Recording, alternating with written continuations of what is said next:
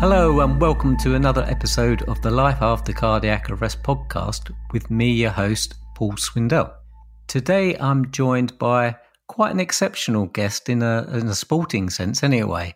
His name is Darren Nichols, and I believe comes from the northwest of England. Is that correct? That's correct, yeah.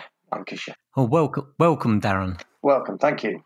I think we first met. I thought, well, I think we've only met at the Guinness World Record event last uh, June. Is that right? Yeah, that's correct. Yeah, I remember talking to you on the day. Yeah, before we went in. Yeah.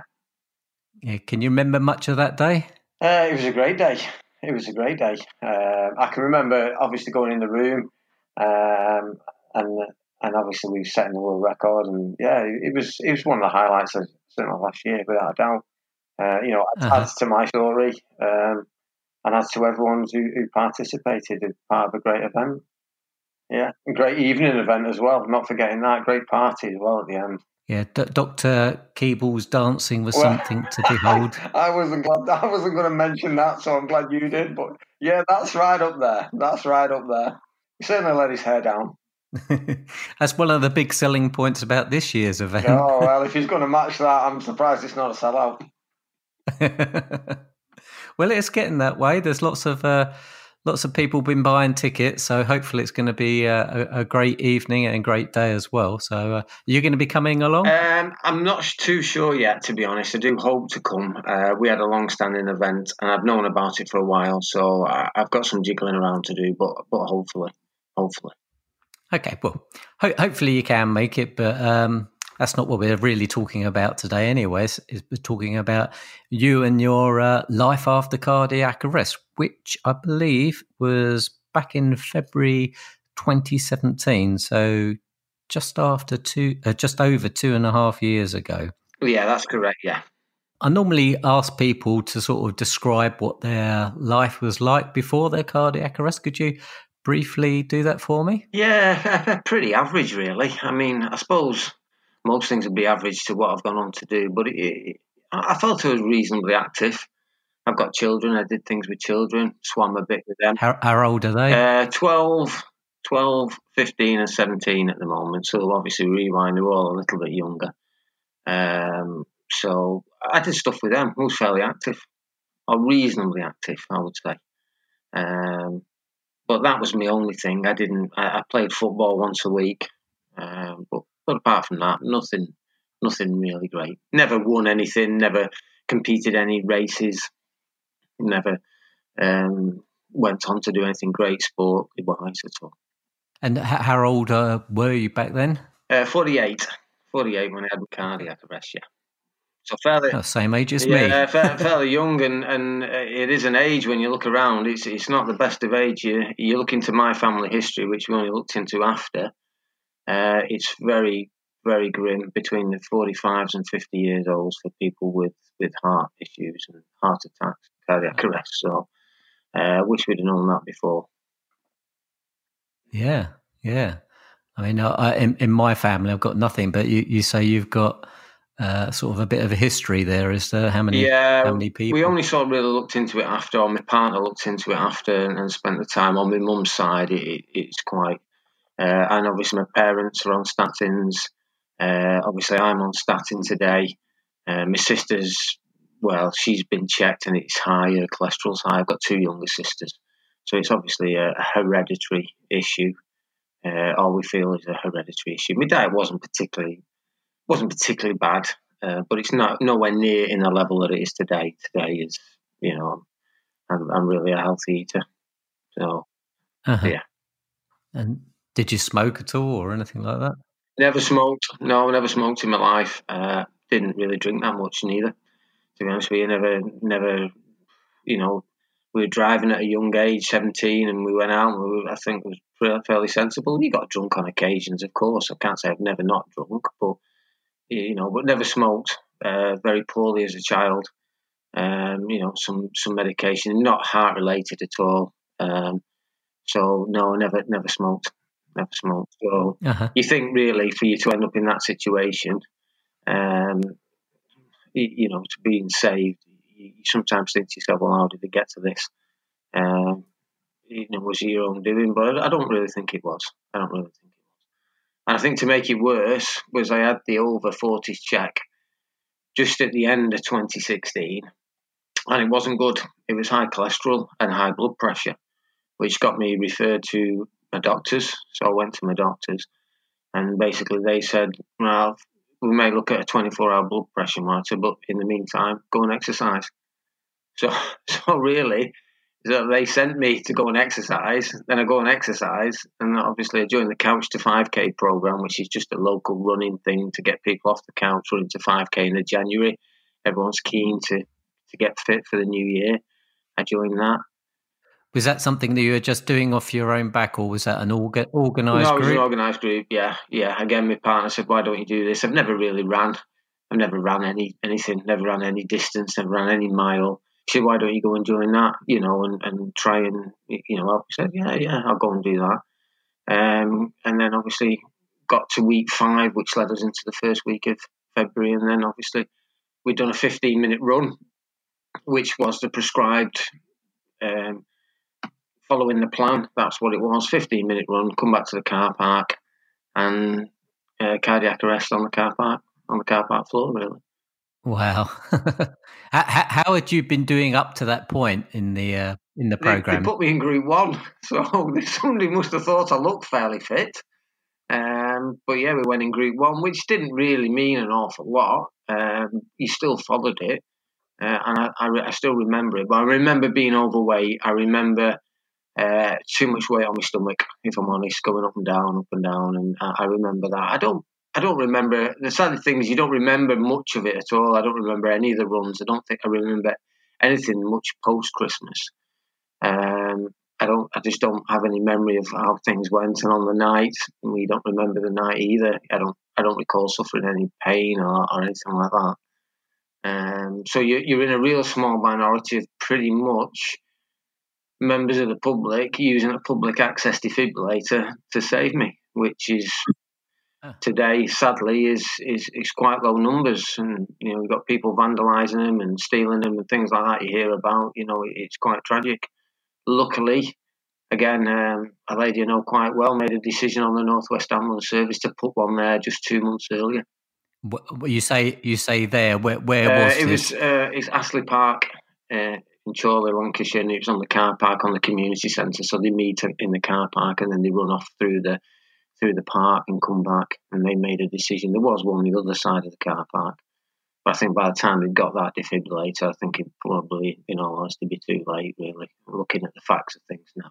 So can, can you? Uh, you say you can't really remember any around that period, but do you remember? Uh, has anyone told you you were looking yeah, pale yeah, yeah. or not feeling well yeah. or anything like no, that? No, not not before. I don't think there was any any great signs before. we Come back and I was doing the stretches apparently. So we'd finished the run, we were doing the stretches, and then I, I basically just collapsed.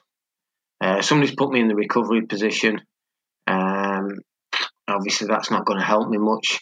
And then I think that I believe that there was a nurse that was in another group who was driving off the car park. They stopped her, they brought her back, obviously realised they had no pulse. But I think by that time, then somebody said like, you know, you, you're beginning to lose the colour out of your face and, and things like that. So it's getting a bit, and obviously, you know, you've got to ring, get a defibrillator, get an ambulance. Um, and and they did between them. There's a group of people now who've become almost family, really, um, that I know, and I got lucky. Prevent, presented them with awards and, and things like that, and I, I know quite well now. Um, they're involved in most things I do. I'll let them know most things I do. But about three or four people were involved in somebody doing the defibrillator, somebody breathing, and somebody doing CPR. I believe it was three shocks. You can read that from like everyone from the hospital notes It was three shocks. Um, some people asked to hear the phone calls from the ambulance service. I've not. I've not. I've not bothered that. I know it took a long, quite a long time for the ambulance. It was half an hour. I was going to say, how, how, if you knew how long yeah. you were down for. Um, no, I believe that they they'd resuscitated me before before the ambulance had arrived. Um, so, but I don't know the exact time. I believe it was about half an hour. But you know, from when the ambulance was called to actually when I, I went down, I, I, don't know the times on it. I don't know the times. God knows. Mm-hmm. But and it was basically lay people, although perhaps one yeah. nurse who was doing yeah, CPR. I think she did, but there was others who had bits of experience by the sounds of it, from what I can gather. Um, you know, they, they, they some had something, but obviously never in a real life situation, which must be, you know, incredibly difficult. Really, incredibly difficult. I believe there was people there who who, who didn't know me because there was quite a crowd. It was in January, we'd gone into February, and there's a lot of people there. Uh, you know, and obviously a lot of people upset as well.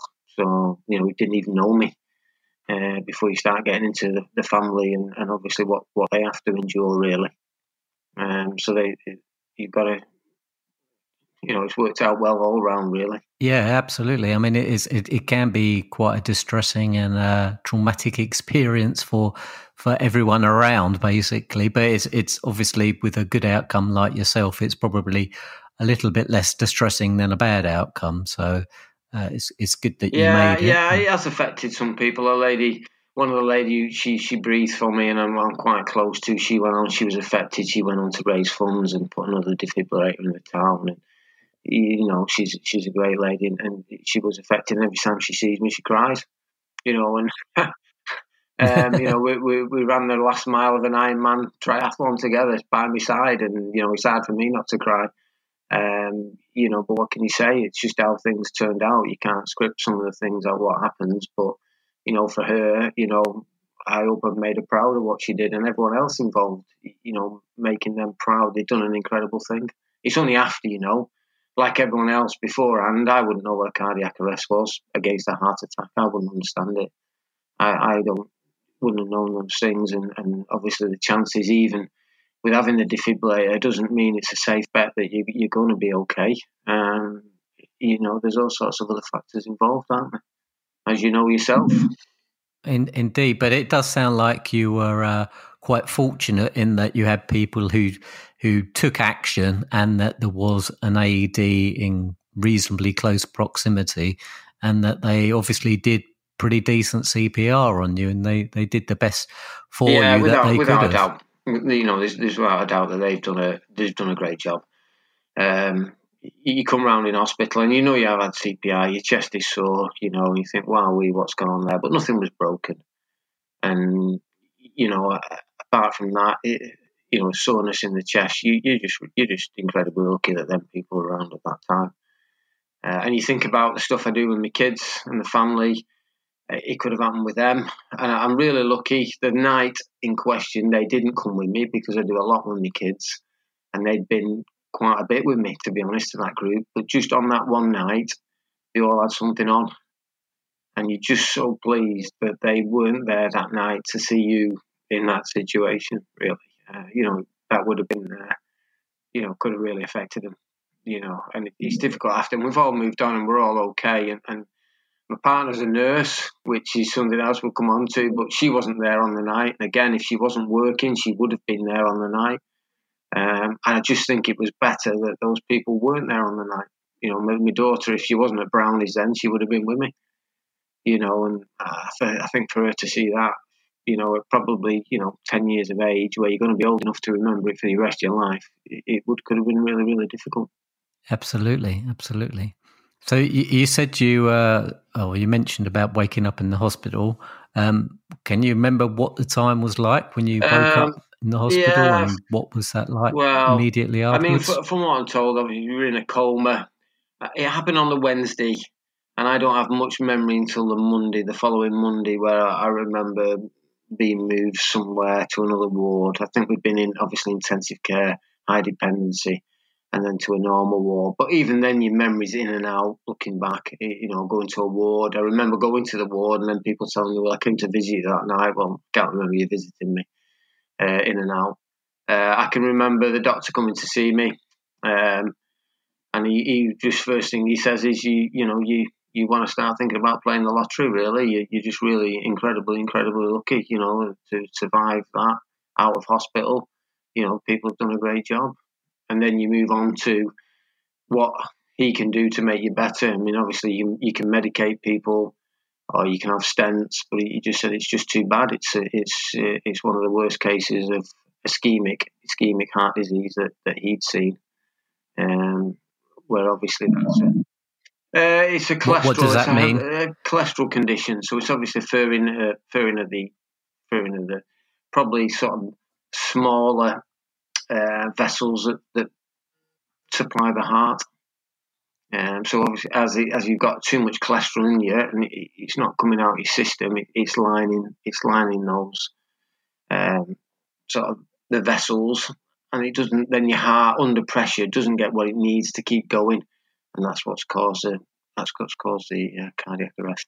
Is that what your your uh, relatives died of as well? Yeah, there's some heart attacks in there. I think there was a, a cardiac arrest in there. Yeah, yeah. There's, there's a few. There's, about four or five. Yeah, distant who have all had had problems. Yeah, and my mum and my dad, like I say, have already already in medication. Um, so, but in fairness, you went to your doctors. We knew it was high, and when I'm talking high, I'm I'm talking over ten percent. I'm talking over 10% bad cholesterol and good cholesterol. I looked this morning, so these facts were true, and then less than 1% good cholesterol. And that's why I was running at. So it's, it's extremely high. It's extremely high. And even your diet today, they can only say that that only affects 20%.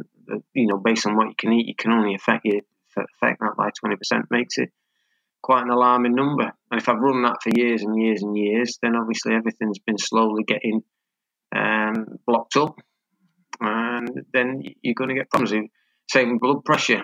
I think blood pressure was high. Blood pressure was caused by the thinning, the thinning out of the of the vessels, and when the pressure in them is high. Now today we've got like we've fixed everything. Blood pressure's fine.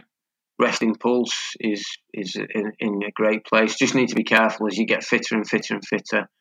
I spent time on bisoprolol and obviously then it starts that's lowering your pulse as well. So when you're asleep, we were sinking into the thirties, thirty beats per minute, which is getting quite low. So they quite quickly whiz you off the bisoprolol, um, you know, and just to, just to manage that. And you mentioned that you were on um, statins as well. Yeah, I take eighty milligram, which is not not great. What I read on the athletes, you don't, you know, atorvastatin, eighty milligrams. It, it's not great. You take it in the evening you don't wake up feeling great in the morning. In fact, I probably don't feel great until I've, I've probably exercised, you know, and it, you can just feel quite, quite rough, quite rough on it, really. I have asked, I mean, because every, all the numbers are fantastic today and the size and the shape and, and what I'm doing, would I always be on 80 milligrams? And it seems to be they always will be on 80 milligrams because of the event, because of what happened. Um, I just wonder, you know, if your diet is as good, could you bring that down? Because it, now I'm 51 today, I'm going to spend years on on an 80 milligram statin. You're going to spend the next next 20 years of my life on 80 milligram. Um, you hope not to, but uh, I don't know. Don't know how quite how that's going to pan out really. But they're the only two things to take: aspirin in the morning now, and the statin in the evening. I did take Tricador for a while after it, and I did take the bisoprolol, but they both dropped off. I don't take either of them now. So, just going back to your time in hospital, how, how were you in a coma, and how long were you in hospital for? Um, it was, a, I think we were about five days. We were about four or five days in a coma, um, and then they tried to bring me out of a coma. Apparently, I was very angry, and I was biting the tubes. So they said, "Right, we'll leave him there for a bit, and uh, he can stay in the coma for, for another day or so before before they brought me before they brought me around."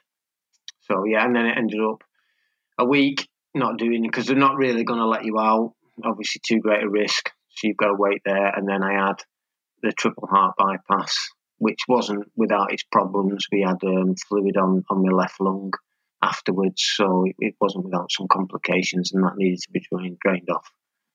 So, in essence, I remember talking on a running speeds on a before we drift off totally, but quite quite funny that we're talking running speeds on a on a website and, and people how fast they can run. In essence, it took me three weeks to get home from the 15 minute run. so uh, yeah, yeah, not a great, not a great pace to start my running career. so, so how how was you know you presumably um, how did they? I'm not sure how a triple bypass is done these days. Is that uh, cut the sternum and uh, yeah, yeah, um, I believe so. Again, I've, I've not looked into it too much. the only interesting thing about triple bypass is off pump and on pump, where I'm assuming you're on life support while they do it. I'm not quite sure why, but again, because my partner's a nurse and she reads all the notes in detail, I had my bypass done, which was off pump, which in essence means the heart is still beating in some point. And it does leave you with some questions that, because you're not, even I understand a triple is three. So at some point, he's attaching to my three, three new vessels, and um, it's still beating. And you think to yourself, well, what happens if it comes undone? Uh, and, and, I went and uh, in rehab, I asked the question. I said, you know, it was it was done, and mm-hmm. I'm sort of, you know, I'm, I'm doing all right here. I'm getting around. I, I said, should I be worried? She said, no, it's impossible. But you just think, you do think to yourself, well, is it really impossible? I, I don't know if anyone has ever had a leak from a from a bypass, but ooh, you, you, know, it's not. It wasn't quite standard, which I think would be normally to put you on the on the pump, and, and then obviously heart's not beating, stitch it all up, and then get the heart to beat again. So whether I was different because I had a cardiac arrest, I, I don't know. So how did you? Um, you mentioned about rehab. How did you feel compared? Well, I suppose you might not remember, but how did you feel compared to the cardiac arrest in terms of your? Did you feel any different? Did you feel that blood was coursing through your veins in a in a higher way, or so that you felt more energized? Um, well, we we came out. I mean, there's a period of time there where obviously it happened. I came out of hospital end of February. So you've got six weeks of not doing anything while your sternum heals. And then I was really keen to start rehab.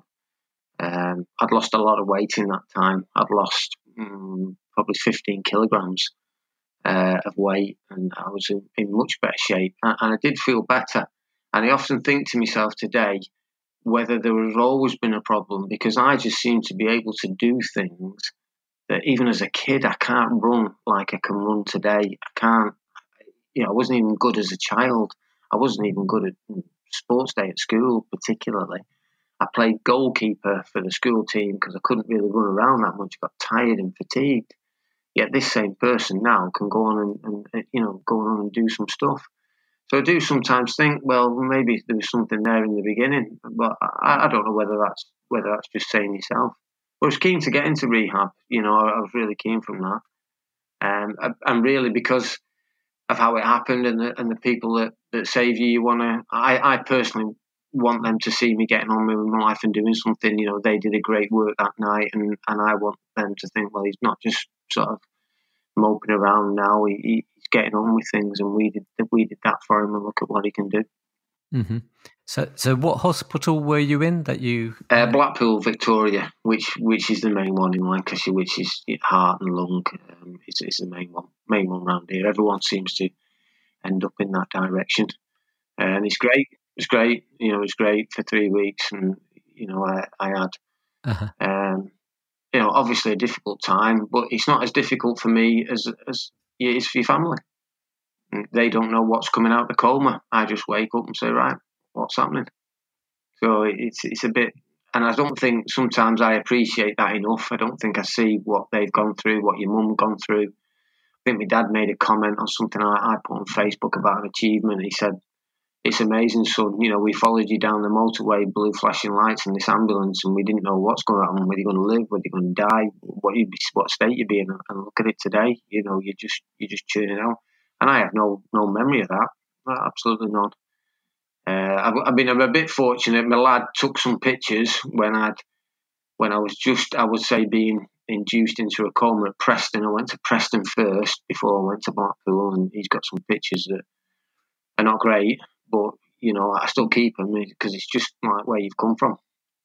You know, it does show, it does show you the, the you know the extent. You know, your eyes are taped shut, pipes Absolutely. running everywhere, and you know, you're not going anywhere in a hurry really when when you see them. You know, and uh, I know my mum wasn't that pleased in taking them and saying delete them and, and that, but I'm sort of glad he didn't really because you know, for me today, you can put them pictures alongside the pictures of your your achievements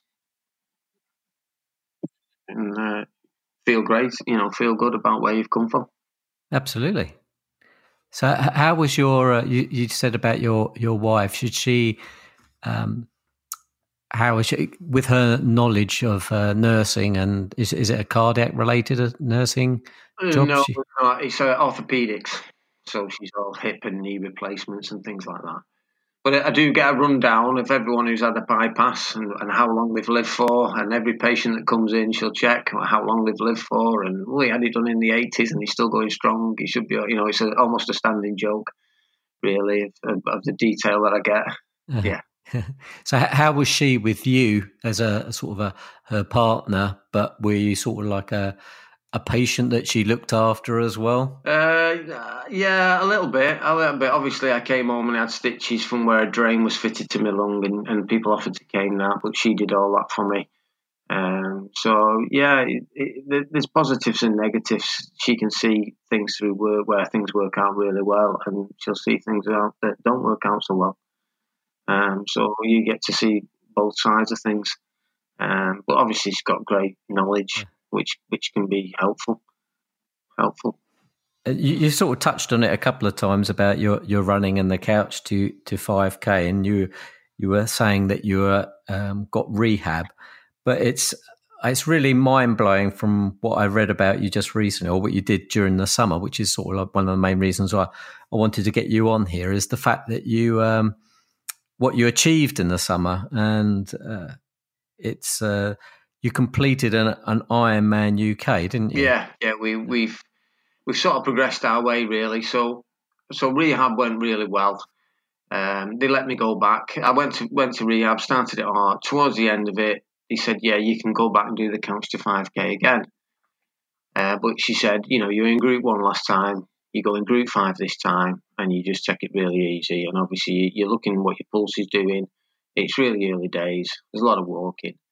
And obviously, obviously, there's the people a few months earlier who saved your life still there, still volunteering, and you can hear them whispering, like, Is that him? Is that, is he come back? What, what's wrong with him? And I'm sort of like, Well, look, it's things are running much smoother now. Don't worry. It's, it's had a service and MOT, and we're going to be all right now. So we're going to we're going to give it another go and and we started there really, uh, and made some great friends, and they looked after me in Group Five. But it was really, really easy stuff. Um, but I just felt really owed it to them people. You know, they worked, and I, you know, I, I wanted to know them. Uh, you know, as a group, and and you know, just get just stay involved with it really. Um, so we, we did. We went on, and, and then we completed it the next time around. Uh, we completed it. We completed the couch to 5k. Uh, that must have been quite emotional was, for not only you and everyone. Yeah, it was. It was very emotional because the, the, we have like what's known as the Chorley's Angels were there, which are like first aiders, and obviously they've got the defibs. And I ran, obviously ran the course, just finished, and I just stopped, and, and obviously I pulled up at the end, feeling okay. And there was a Chorley's Angels next, right next to me, and on his radio, they've all got walkie talkies saying the, the guy who's had the, the uh, cardiac arrest, he's just finished the race. so it's like, like they can stand down now, stand down. We're all right. He's finished. He's finished. He's okay. So just just a laugh there will be will be the memory from that day. And then obviously the people who, who you know are celebrating with the people who saved me because even that in itself is a good story. You know that we got went back and we just did the five k, you know, and went on from there. Um, I ran my first I was going to say, what what what was it that you know from someone who hadn't done any running or racing before, and then you've just done this uh, couch to five k, and you've had this massive uh, event happen to you. What what's suddenly clicked in your brain that it says, "I'm going to continue doing yeah, this"? Yeah, it felt like a journey started, and I don't know why. I, I knew you'd ask me this, and I'm thinking to myself, "Well, why? Why did you keep going? Why?" And whether it's you know, I just want to make them people proud. I wanted to, carry, you know, carry on. We started like a journey, and, and then I ran in the August. So I had my cardiac arrest 8th of February. At the end of the August bank holiday weekend of 2017, there's a run lights that they all do. It's a great fun run. So everyone from the Chorley runners goes to Blackpool front and they run the illuminations. Is great. You've got hats and lighting up hats and tutus on, and it's a real fun race. And I ran that with my daughter and that was the first real 5k run, which was 27 minutes, which is good time. It's good time today, really. And then I, I just sort of stayed involved with that group, and then there was people. Then, well, we do a couch to 10k program. So we, uh, sorry, five to 10k program. So I thought, oh, I'm going to do this. I'm going to stay on it. It's all right. It's going quite well. So then we went on it and we did that. And then in September, I ran my first 10K, uh, which is 6.2 miles. So, and that was okay. That went well. And then I thought, right, some people are going to run a half marathon. So I thought, right, I'll join them. It's going all right. I like this on a Saturday and it's a bit social and it's all going well. And, you know, uh, things are working fine. So I, I joined them. Um, and they trained each week and built up the distance each week. And then we got to what was the January of 2018. Uh, did my first half marathon, which is just over 300 days from from um, my heart bypass and, and the event, um, just under two hours. Again, another great time. Um, you know, Absolutely. When you get when you go and do these things, do you notify people about your past cardiac mm. history, or or do you just keep it to yourself? What, no, there, what are people like around you, basically? At that point, I didn't make uh, a statement. Things have changed a little bit today, um, but at that point, I didn't because it was new. It was new, and you were not as confident. And I remember I was supposed to run it um, with somebody, and they got injured and dropped out. But I thought, you know what, I'm going to do it. I'm going to go on my own and do it. I'm just going to meet somebody and tag on to somebody, and that's what I did. I'm going to run it. I paid me money. I don't want to drop out, and I did it. Um, but the next one, I, I, what I was training, I don't know why now, but I went on. Oh, well, we did a half marathon, so what's after half marathon? Got to do a full marathon, aren't you? We can't stop it now. We're, we're on a roll here. It's going well.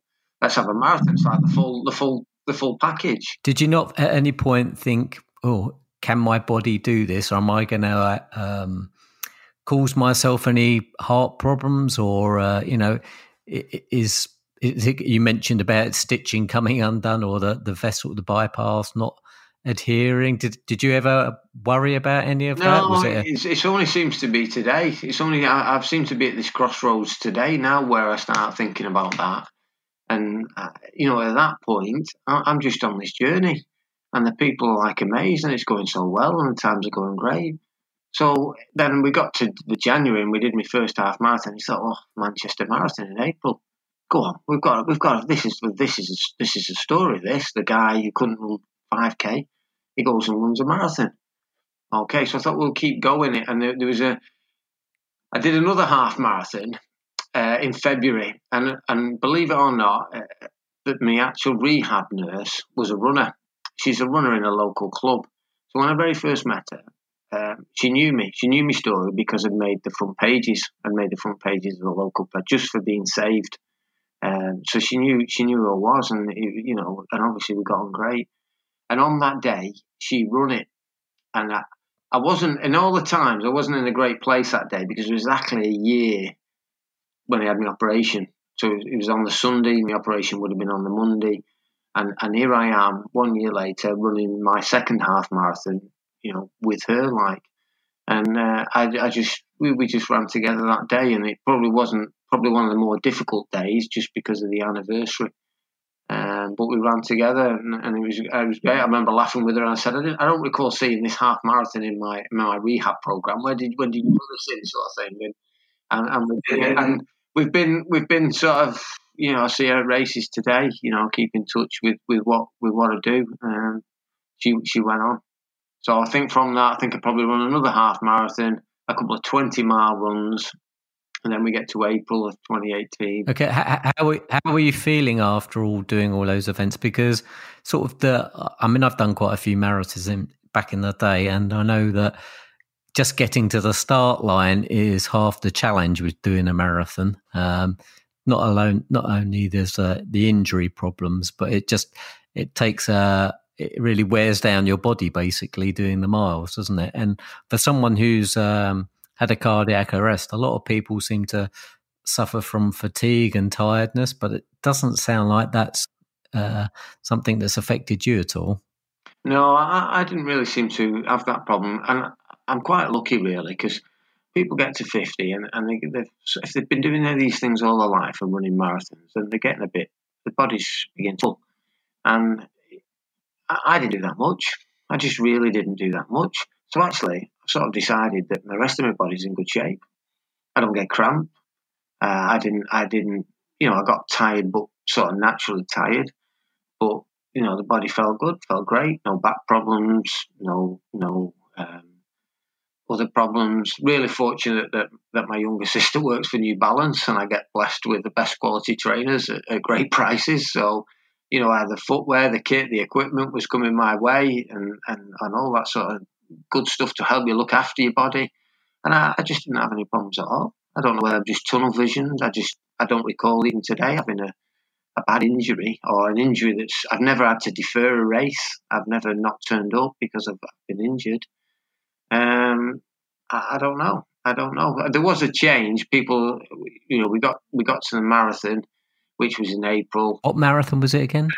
Uh, Manchester. So it's Manchester Marathon 2018, and I really we were looking about about four about four and a half hours. I reckoned it would have run me based on my training times if you've run a few marathons yourself, you sort of know the, the golden ticket really is under four hours. Really, if you can if you can get under four hours on a marathon, then you, you're doing well.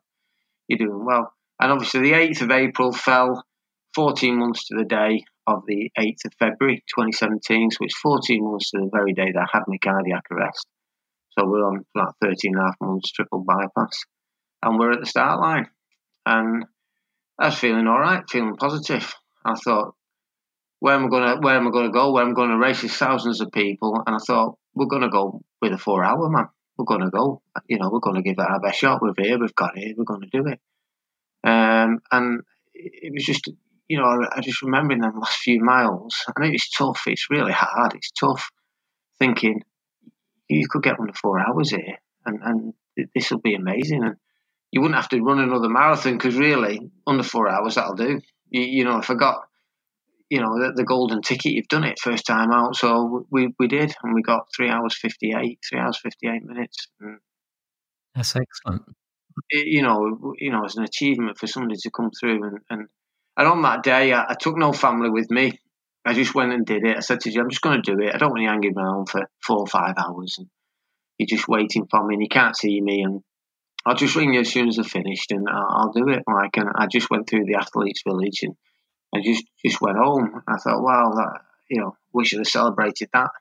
We should have celebrated that day more. You, you know, that today is only the only marathon apart from the end of Ironman that, that, that I've How how are your family uh, when you were doing the marathon? You said they didn't. Oh, yeah, yeah. I didn't. I didn't make a fuss on it as such because I think you lacked a bit of. Inside, I felt like you could do it, but then I was always a bit worried that if I didn't do it, and it, there was just a point that it, we never went. So I remember somebody asked me to do sponsorship for my first 10k, and it was for Heartbeat who did my rehab. I thought to myself, well, what if I don't do it? What if it, it all goes wrong?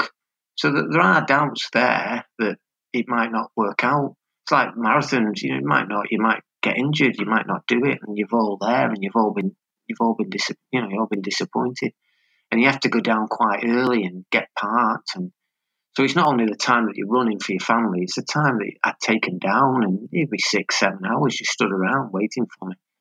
So I, I didn't take him. I just didn't take him. But you know what? What! I mean, I told the pacer at the end, and he, he nearly sat down. he had been around. He'd, he paced loads of marathons, and he'd seen incidences. And just said, it, you know, it was incredible. It was incredible. Uh, but but post marathon, then we we started to think about our or in a, in a, in another story that I've got uh, relatives, my cousins, was already an Ironman. So I think this is where some of it comes from. I was going to say because once most people have done a marathon, that that's pretty much uh, the pinnacle of most people's lay people's sporting career, really, isn't it? Yeah, um, yeah, and I, I, didn't know him. Uh, I had two cousins, and I'd never knew him at all. Really, I'd met him a couple of times in my life, and they got in touch when I was in hospital and they were really supportive. And they turned out they were both they're both pretty great athletes. Really, one was a already an Ironman uh, two years earlier. The other one was a you know was a, a pro cyclist almost. Uh, you know, riding for for a proper outfit and.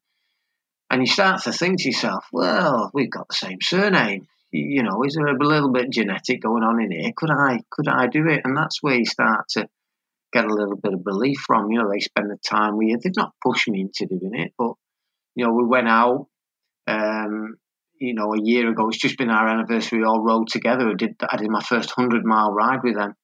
Uh, and, and, you just start to get a little belief that maybe this is in the family, maybe that you're not such a bad athlete after all. I mean, they don't have any heart issues. There's nothing on that side with them, um, and and start to think, well, actually, hmm, you know. And he, he talked to me. I mean, the Ironman came came a lot later. We started to do some triathlons after running.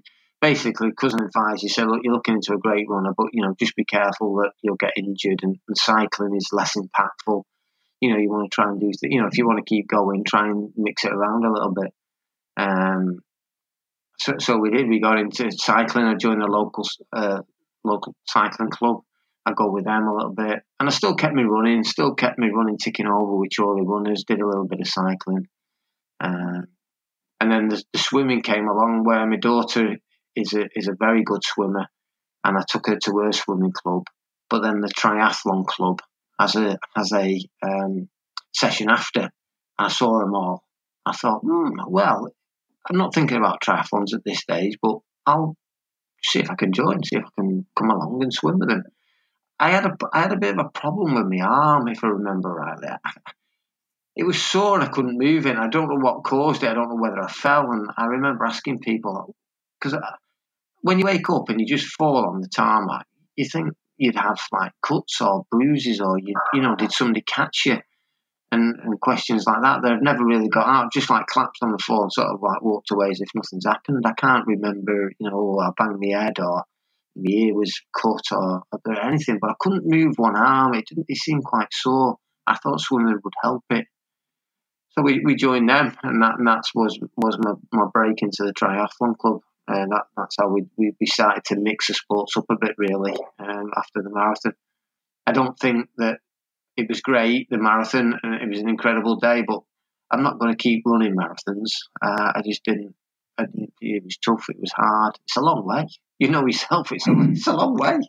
It's a long way to. It's a long way to. Long way to run to keep yourself going, to motivate yourself. Uh, yeah, I did it this year as part of a relay team which was great. You get to enjoy the, t- the day, fantastic atmosphere. You still get a medal and a t-shirt, but you only have to run five miles, five six miles, and that's great. I'm quite, I was quite happy with that this year, and that was a great day out. But to full, to run the full thing is, is a lot.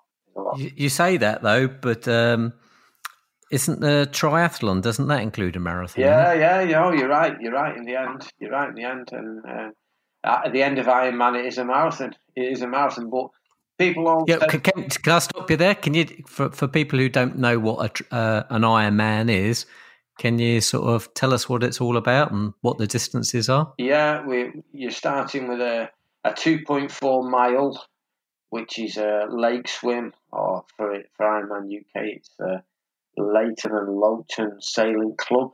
You, you jump in there and you do two loops of that. So you do 1.2 miles, then you get out, you run on the embankment again, then you jump back in again, and you do another 1.2 miles. You've got whereabouts does this say? Sorry, uh, that is in Leigh. So that is in Leigh, Cheshire. Um, that, that is there. So you've got an hour and ten minutes to swim 1.2 miles. Otherwise, you're in for a very short day. They'll take you out of the race. And an Ironman is is a race as such, but I was only ever really racing the cut-off times.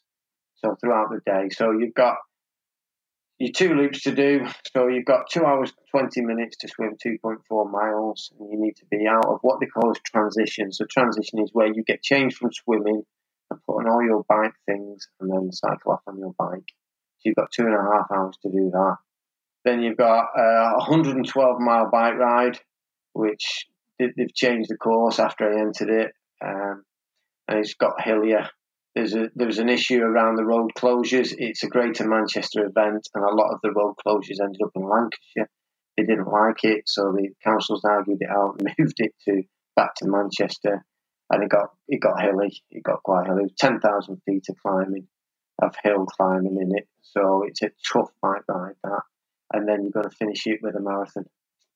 And you've got 17 hours to do the whole, whole lot but you've got cut-offs along the way. So you swim, like I said, two hours 20. You swim in your bike 10 and a half hours, and then you've got 17 and a half hours to finish the whole lot. Your bike is two loops as well. So they'll take you out after one loop if you don't think you're going to get there before the time. I mean, to to most average person, it just sounds insane. It sounds insane to me as well.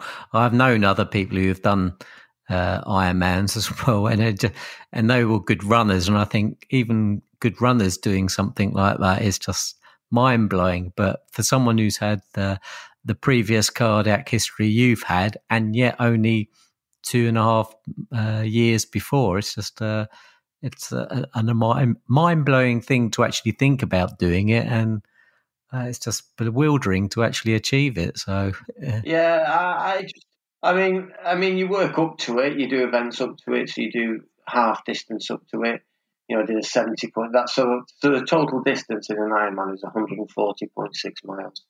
So that's what your body will cover in one day. Swimming, cycling, and running, one hundred and forty point six miles. So, well, you're driven by uh, what? When you think about it, I'm in a unique situation. So I made the decision, rightly or wrongly, to get on based on my experience from the marathon where I didn't have anyone there and I just went through the athletes village and went home. I invited everyone to Ironman. My family. Um, I've not seen my sister in ages. We haven't gotten that well. I had my sister up. Everyone who was involved in saving my life. 14th of July, I want you to be involved. I want you to come down. Now, with it, there's a lot of people who don't make it on the day, so it's a rather a really stupid thing to do but it, you're not going to let them people down. You're not going oh, to. I was going to say you're adding a lot of pressure. Yeah, you are. You are. And I think to myself now, after you're thinking, "My the gum," you know, you, you look a fool, but you know what? You're never going to give up. You're never going to give up for them people who've done that for you. You know, and it, it all turned out well. It did all turn out well, and it could have done. I mean, I mean, there's nearly two thousand people do it. It wasn't quite sold out, and I think there's only finishing times listed for thirteen hundred and twelve. So that gives you an idea of the failure rate. So there'll be six, seven hundred people who didn't finish it, all got taken out of the race. So it's a, it's a, it's a big cut off. And I've invited anyone and everyone. But you know what? When you get to that line, it's just incredible. Absolutely incredible. It's got to be one of the best days of my life. You know, and and somebody told me it was quite funny in the end because I was never worried about the marathon because even the good ones said you know what, you just need to get on the marathon in enough time. And I knew I got on the marathon at four o'clock in the afternoon and I had till eleven o'clock in the evening to complete it. So I've got I've got seven hours. Now I could pretty much walk a marathon in seven hours. Really. A good pace, a good speed walk. So they said you will walk past what they call feed stations. So they have stations where you can get drinks and bananas and all sorts of stuff. You will walk past them and you'll eat and drink because you'll be hungry by then and you'll walk up the hills because you've not got the energy. So I always knew there was going to be loads of walking in it. So I, I didn't really focus on the run that much, really. It was getting to the run, which was always the thing. You've got to bring your speed in. You can't fudge your way through a 2.4 mile lake swim. You've got you've got to be a reasonable swimmer. The cycling is, is really tough, and people's biggest failure rate this year would be the cycling. It was hilly. You, you have to be reasonable standard to get through it. Once you got to the run, I thought, well, you know, it's there. But then you've got that, you know, then people are waiting for you. And it was like this guy said, he said, it's funny on the run. He said, every time you see somebody you know, you've got to run. You've got to look like you made an effort. So that's because really, you're that shattered then. You just want to walk, really. You know, you're that tired. And then I, I was scattered with that many people that I knew, and they spread themselves out along the route. So it was like every few minutes, there was somebody new, so I felt I had to run. So it, didn't work out great in that sense, but they were all they were all there at the end. he, said, you know, you just you just want to have a walk it round and come on, Darren, and come on, and then they're all waiting for me, and you know, it, it's great in that day. But I knew it was unlikely that I'd do it again. Whether I, I did it or whether I didn't do it, I'm not sure I would have done it again. You, you know, I, I don't think I'll go back. I don't think you'll see me do a full Ironman again you know, it takes a lot of your time. It takes a lot of your family's time. There's a lot of training involved. Well, I was going to say because you, you, mentioned that uh, you got 2.4 miles and 112 miles to ride, and you said you got to be a, a fairly decent swimmer and a decent cyclist to be able to do those. And so I was going to say you must have spent a hell of a lot of time going from essentially zero to getting up to that level um, during your weeks. How did you manage well, to do that? Well, yeah, I mean, I mean, this year it's, it's, probably controlled too much of your life. I think uh, that's probably one of the reasons why. But I, have just worked some of my numbers um, out of Strava, and I know you use Strava, um, and I follow you. But for people who listen, it, it's like a Facebook of people's sporting activities. Is that how you would describe it? Where it goes.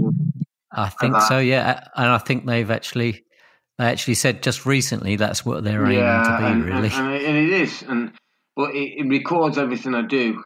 So everything I've done since my cardiac arrest if I look back through the years, and I didn't use it initially, you know, it's only when my cousins told me about it. Why don't you use Strava, and then we can encourage you when you do things, and then it builds up from there and builds up from there.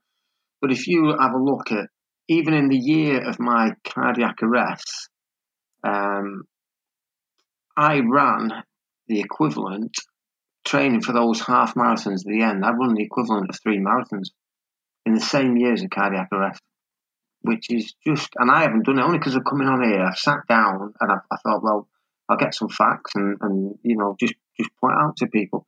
So because I ran five k's and ten k's and kept up with the couch to five k and started running pretty much almost instantly after rehab, and then going on to doing it. The, the mileage every weekend we'd go out every Saturday. We'd, we'd probably do ten miles plus towards at the end of the year. I mean, it's just it's just incredible. You, you know, they, they weren't proper official marathons, but that's just the distance I've covered. But if you look today, if you look to the distance yeah. today, I have swam. So this is, I would say, in two years. So if you say my cardiac arrest was February, but really, you don't do anything until the end of August. I didn't do anything until the end of August that year. I have swam to up to date now 128 miles, which is the equivalent of swimming the Channel 5.8 times. So you think alone, that alone is quite alarming, you know, when we. But then it we is. come on to cycling. I've cycled now 5, 5,460, 96 miles, which is the equivalent of Land's End to John O'Groats over six times. So in two years, that's what I've done. So you think about how many times you're going out and you're training for an Ironman, you'll go out for a 100 mile bike rides. And then you'll come home and say, right, I'm just going to run around the block because I just need to make sure my legs can run after I've run 100 miles. So, you know, there's people within the group, within other groups who don't do or don't feel that they can do things.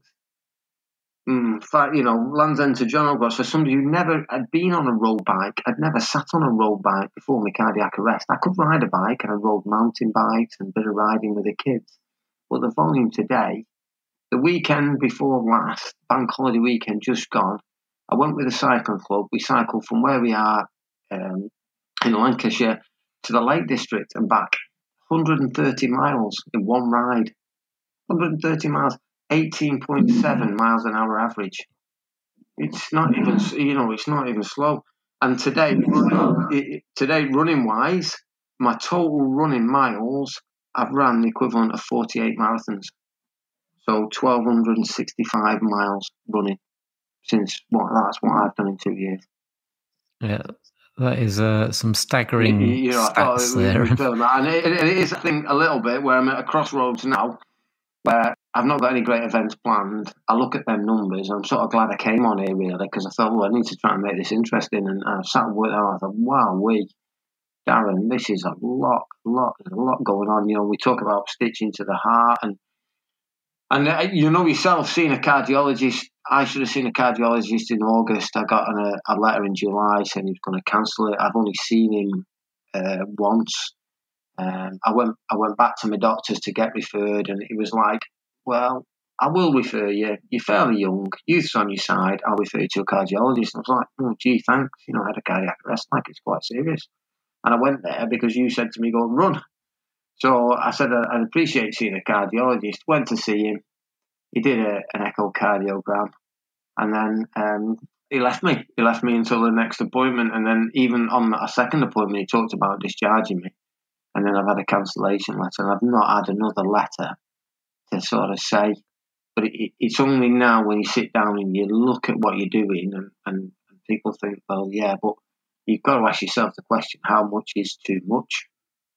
Now, uh, do you do you know your total mileage on Strava? Do you know what you've done? I've got no idea because I don't actually do that much. I mean, just, I, I'm a little bit not the opposite of you, but before my cardiac arrest, I was reasonably active. Due to a, a knee injury, I had to stop doing marathons, but uh, I was uh, probably walking about five to seven miles a day wow. before my cardiac arrest. Um, but since but since then, uh, the fatigue is too much for me, and I I can't really go very far anymore. Um, so I mean, I imagine there's a lot of people who are just uh, who are in uh, survivors who just uh, are in awe or disbelief at what you've achieved because you know to me just doing a you know, five five miles walking or 10, 10 miles about my limit um, that just does me in for days. So it's not only the distances you're doing but the the time frame that you've done it and the fact that you've been able to to train for those sort of things because uh, I just couldn't do it. And I'm sure there's many other cardiac arrest survivors who, who wouldn't be able to do it. But for, for you to go from someone who's fairly uh,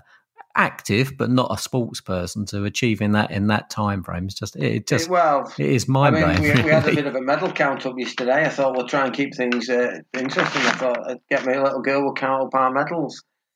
So uh, you know, quick run through the medal hall. So for running 5Ks, this is in two years, I've got six medals.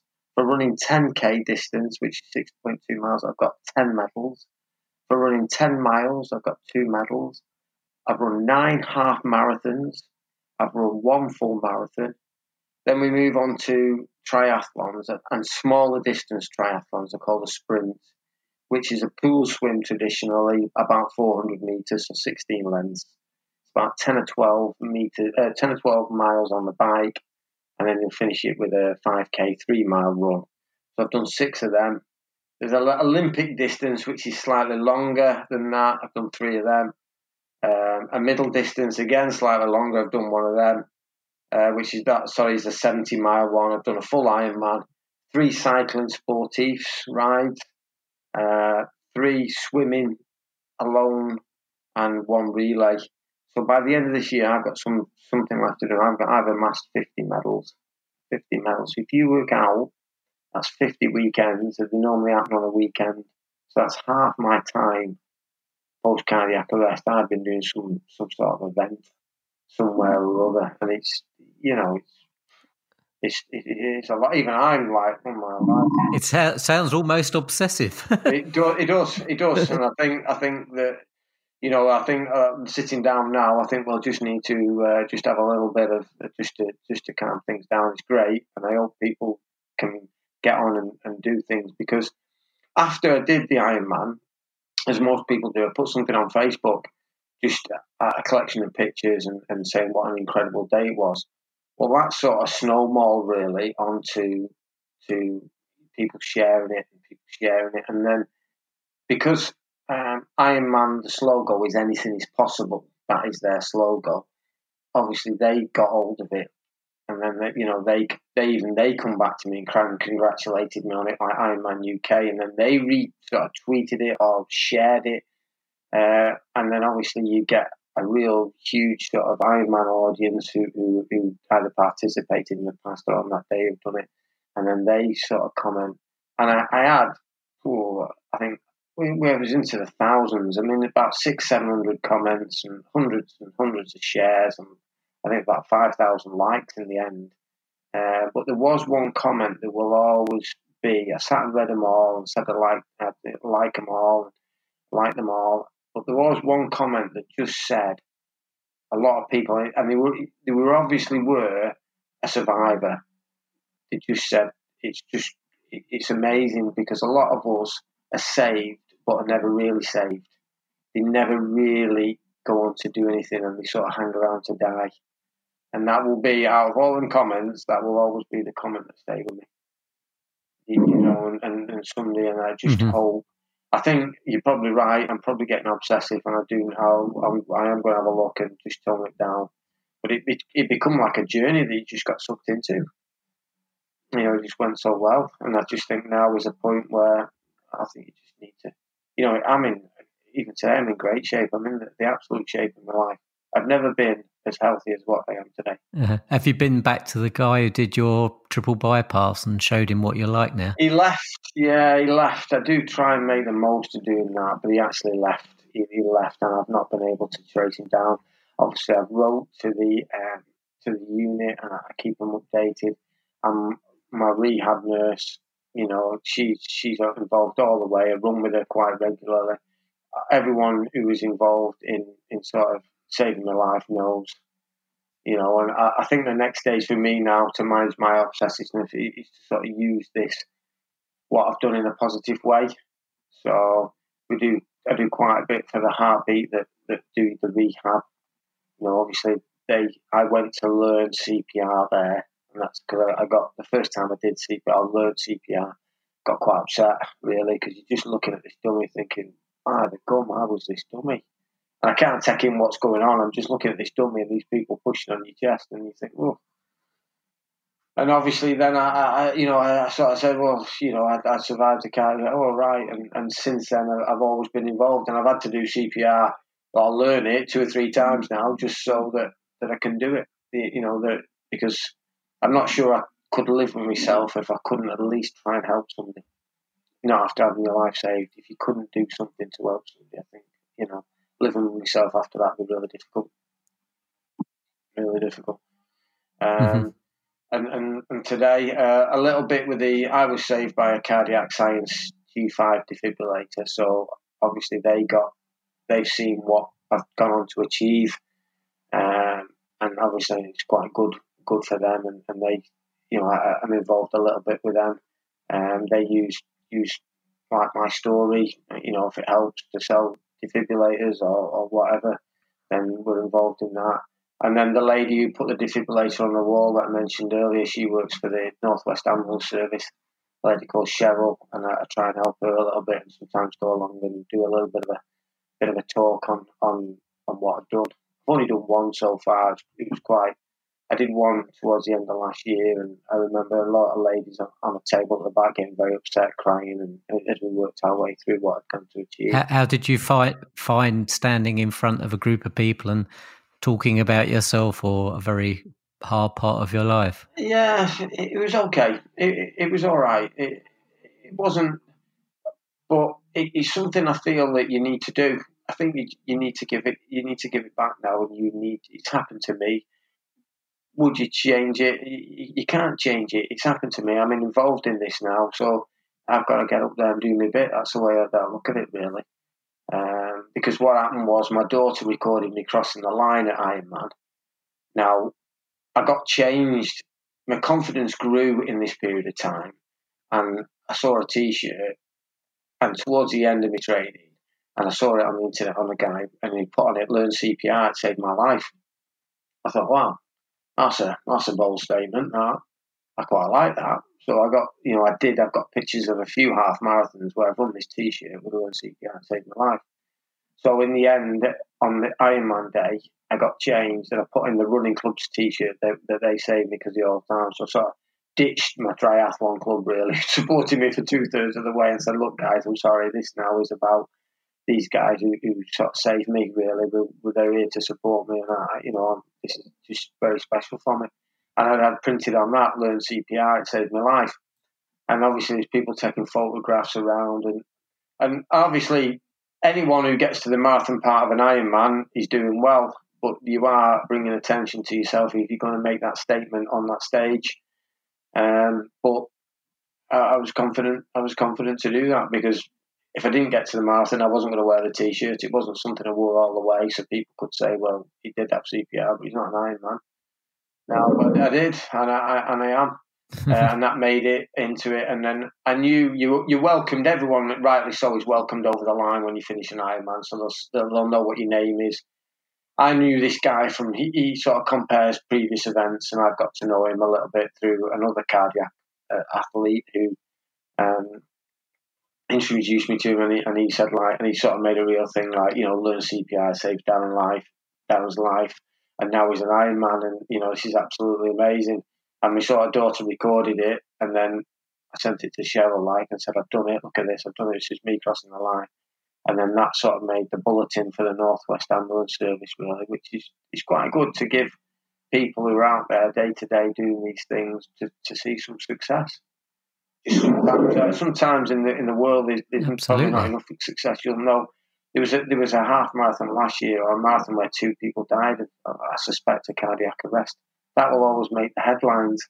There's, there's not enough that, that people are coming through to, to, to do that. And I know some guys who are doing some great work, not sort of, you know, Ironman distance, but coming over their difficulties post cardiac arrest, cycling 100 miles, raising funds. A uh, lot more complicated issues than me. Uh, I think I'm quite. I think a, it was a supply issue for me. You know, you know yourself. There's lots of reasons that cause a cardiac arrest, and some are far more complicated than others. I'm quite fortunate. I think the supply to my heart's been sorted out, and I'm, I'm okay. But there's out there, there's other athletes with far more who who are doing doing great work. And they're doing great work. But it's great that somebody can become an Ironman, and we can do that from from starting from obviously a, a really low point. And it, I know a lot of people from my triathlon club are doing Ironman this year based on my story. But even better, a lot of learn CPR. You know, who wouldn't have thought about learning CPR, going out and learning CPR. And and you know, where I go to my park run, I wore my T-shirt there, um, and they now have got a defibrillator there, and I've, I've been along there to help them, you know, teach CPR, and they'd like me to go as a as an example. You know, so if you're in a position, if you're in a position, you mm-hmm. survive mm-hmm. this, and you're in a position to carry on, then I, I think you've got a bit of a duty really to uh, raise the profile, raise the profile of it a bit. Yeah, if if if you can. Yeah, not everyone's no, fortunate no, enough. No, absolutely, absolutely, absolutely. And it's what what bits you can do, and it's not about them doing an Ironman. It's getting on with simple tasks. Yeah. I'm not sure today even sit down and what totally drives me to to do it. You know, to suck me in on that sort of whirlwind of events. I'm, I'm not 100% sure, but I'm at a crossroads now where I need to sort of step back from it and just step off the journey and, and stay fit, but you, you, know, just just ease off, ease off a little bit because them numbers I sat and worked for you, and I said to Jill, because Jill says you're doing an awful lot, you're doing an awful lot. I'm like, oh, it's all right, it's all right. We start on Strava, you'll start seeing what other people are doing. And that's the thing, you need to part that. It's, oh, he's doing that and he's doing Ironman. So I need to go out and at least do that because then I'll be all right. If I don't do it, I might not get round. He, I mean, you get sucked into a world, sucked into a world of expense, equipment, bikes, what you need, servicing of bikes, nutrition, what you eat, what you eat when you're cycling for 112 miles, what do you put in your body? Should I be putting it in my body with my with my cardiac issue? Caffeine, gels, energy bars. You, you, know, even then today is only so much resource and trial and error that you can do. Uh, I'm not sure it's the best best for that. I mean, if you go out and cycle 100 miles with a cycling club, you'll stop at a cafe, pick what you want off the menu, pick what I can eat. In an Ironman, you can't stop for your breakfast. You know, you've you've got to keep going. You've got a good breakfast, and you've got to keep going because the clock's going to beat you if it doesn't. You've got to stick your hand out when they're passing the bottles to you as you pass the feed stations and grab as much as you can and keep cycling. But it's not, but it's not, it's not what you class as a, a pleasurable ride. No. Anyway, oh, we're sort of well over the hour now, Darren, and I was thinking that your story is um, inc- incredibly inspiring if anyone wants to try and uh, get to any sporting heights post cardiac arrest or any any time really. I mean, what you've done there is pretty incredible, even if you're if you haven't had a cardiac arrest. But I was thinking, um, what sort of tips would you give, or what what has inspired you to be able to achieve what you've got? Have you got three um, tips you could give us wise. just to finish on? Well, it's a bit it's a bit difficult. I'm not sure if the circumstance that, that I was saved propelled me into the sporting limelight because that's what I did and I wanted to finish it. I think people have got to do what they're comfortable at and what they enjoy. I, would urge people just to, to give things a, a, a, try, even at a small level, even like couch to 5k. I know some running groups by me, they don't a lot of running, they do power walking or walking. Have a go at something they enjoy, you know, even if it's just once to try and go. You, often you'll be amazed at what what you can actually do, and you think you can't do it, and then you, you know you start off and you think, well, I'm okay. Obviously, you, you need to be with a cardiologist, and he, he needs to be blessing it because I don't want everyone to start thinking, "Oh well, he's had a cardiac arrest and done an Ironman." Right, I'm going to do an Ironman, and and if something something goes wrong. Um, but yeah, tips wise, it's, it, it, it's difficult. You've got to enjoy it. I try and enjoy my family in it, try and bring them into it so I can do it. Um, I'm inspired by other athletes, other people I've seen uh, inspired me in the beginning, what they could do. At 48, is not a great place. Um, you know, my all my Ironman memorabilia, I've had it framed, and it's where I had my rehab because that's one of my lowest points.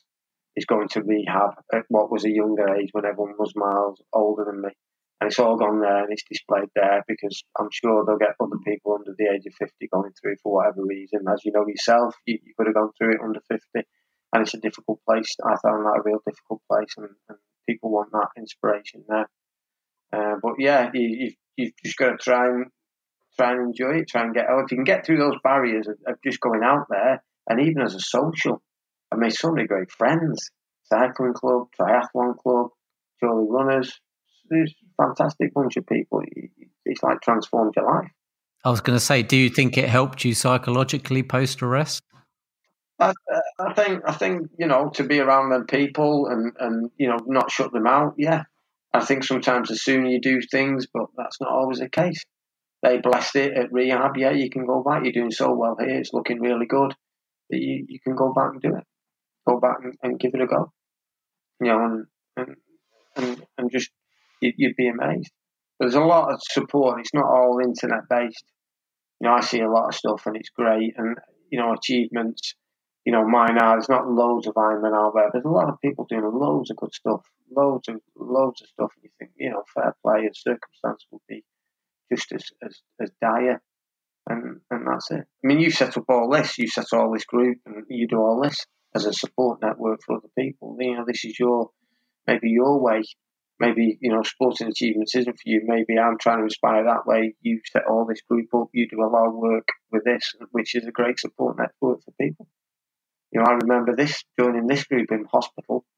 Sat around for three weeks. I remember joining this, and uh, and obviously it's been a it's been a source. But I I I seem to think I deal with it okay. But then I think some of the amounts I'm doing, you know, I think is that am I trying to hide an agenda? Am I not facing into things? Am I just keeping myself busy, busy, busy so I don't think about it? And maybe now's the time that you'll need to come and that just slow down and, and, that, and have a look at it. It's been one hell of a journey. I, I tell you that. It's been incredible. Incredible. I mean, incredible. It certainly has. And if you've got anything else for us, or should we call it a wrap there? No, no. I think, I think, yeah, yeah, we're over our hour yeah, yeah. I talked to you all day. well, it's been, it's been a, a, a fant- fantastic uh, hour of your, your, time, and it's uh, incredibly inspiring. And uh, I would imagine it gives a lot of people hope as well what can be achieved uh, post cardiac arrest. I know everyone's not in the same situation, and everyone everyone's recovery journey is different, and your capabilities are different. But from what you've shown, is that you, you've you've gone from uh, fairly uh, inactive or slightly active uh, and really pushed yourself a long way. So these things can be done. So there is hope for us. Yeah, yeah. I, I, hope that, that people, that's one thing now, because I think as I sort of calm down on the sporting activities, I do want to try and support people more and, and get involved in things a little bit more. And I think that's, that's what, if you're fortunate enough to be able to do that, we, we should need to do that. We need to do that and help people out. So I hope people do you know, and I remember a lot of people asking me on, on the Facebook about how I do it and can I help them. And I've tried to spend that time trying to help them. Okay, well, if you come to the the uh, not alone event, which is round Rutland Water, I don't want you leading out a group round the Rutland Water. Okay, take them out. Yeah, well, flat. Well, there's a few there, you know, a few good runners. I might, I might not be the fastest. I'm under, I'm under pressure. Everyone thinks because you're an Ironman now, you think that's it. But there's a few runners that'll leave me for dead. And I might, yeah, I, might exactly. not, I might not be happy about that. So, uh, yeah, fiercely competitive. Yeah. yeah. But yeah. Yeah. Okay, well, thanks very much, Darren, again, and uh, hopefully we will see you at the the Rutland event, which uh, I'll just recap for anyone who not totally aware about uh, it, aware aware of it, is that it's on the twenty eighth of September, um, which is just a few weeks away from the recording of this, and it's at Barnsdale Hall Hotel, which is near Oakham on the edge of Rutland Water, and we've got a fantastic day of loads of people coming together um, survivors, lifesavers, partners, and medical experts. It's a great opportunity to just let your hair down and chat with others and share your experiences, but also a great chance to listen to some of those experts um, talking about cardiology, um, neuro rehab, um, and exercise. Uh, psychological aspects of cardiac arrest it's going to be a, a wonderful day if uh, last year's event is anything to go by. So, we'll really love you, love it if you could join us there. So, hopefully, we will see you, and if not, I'll see you next time on Life After Cardiac Arrest. Bye bye.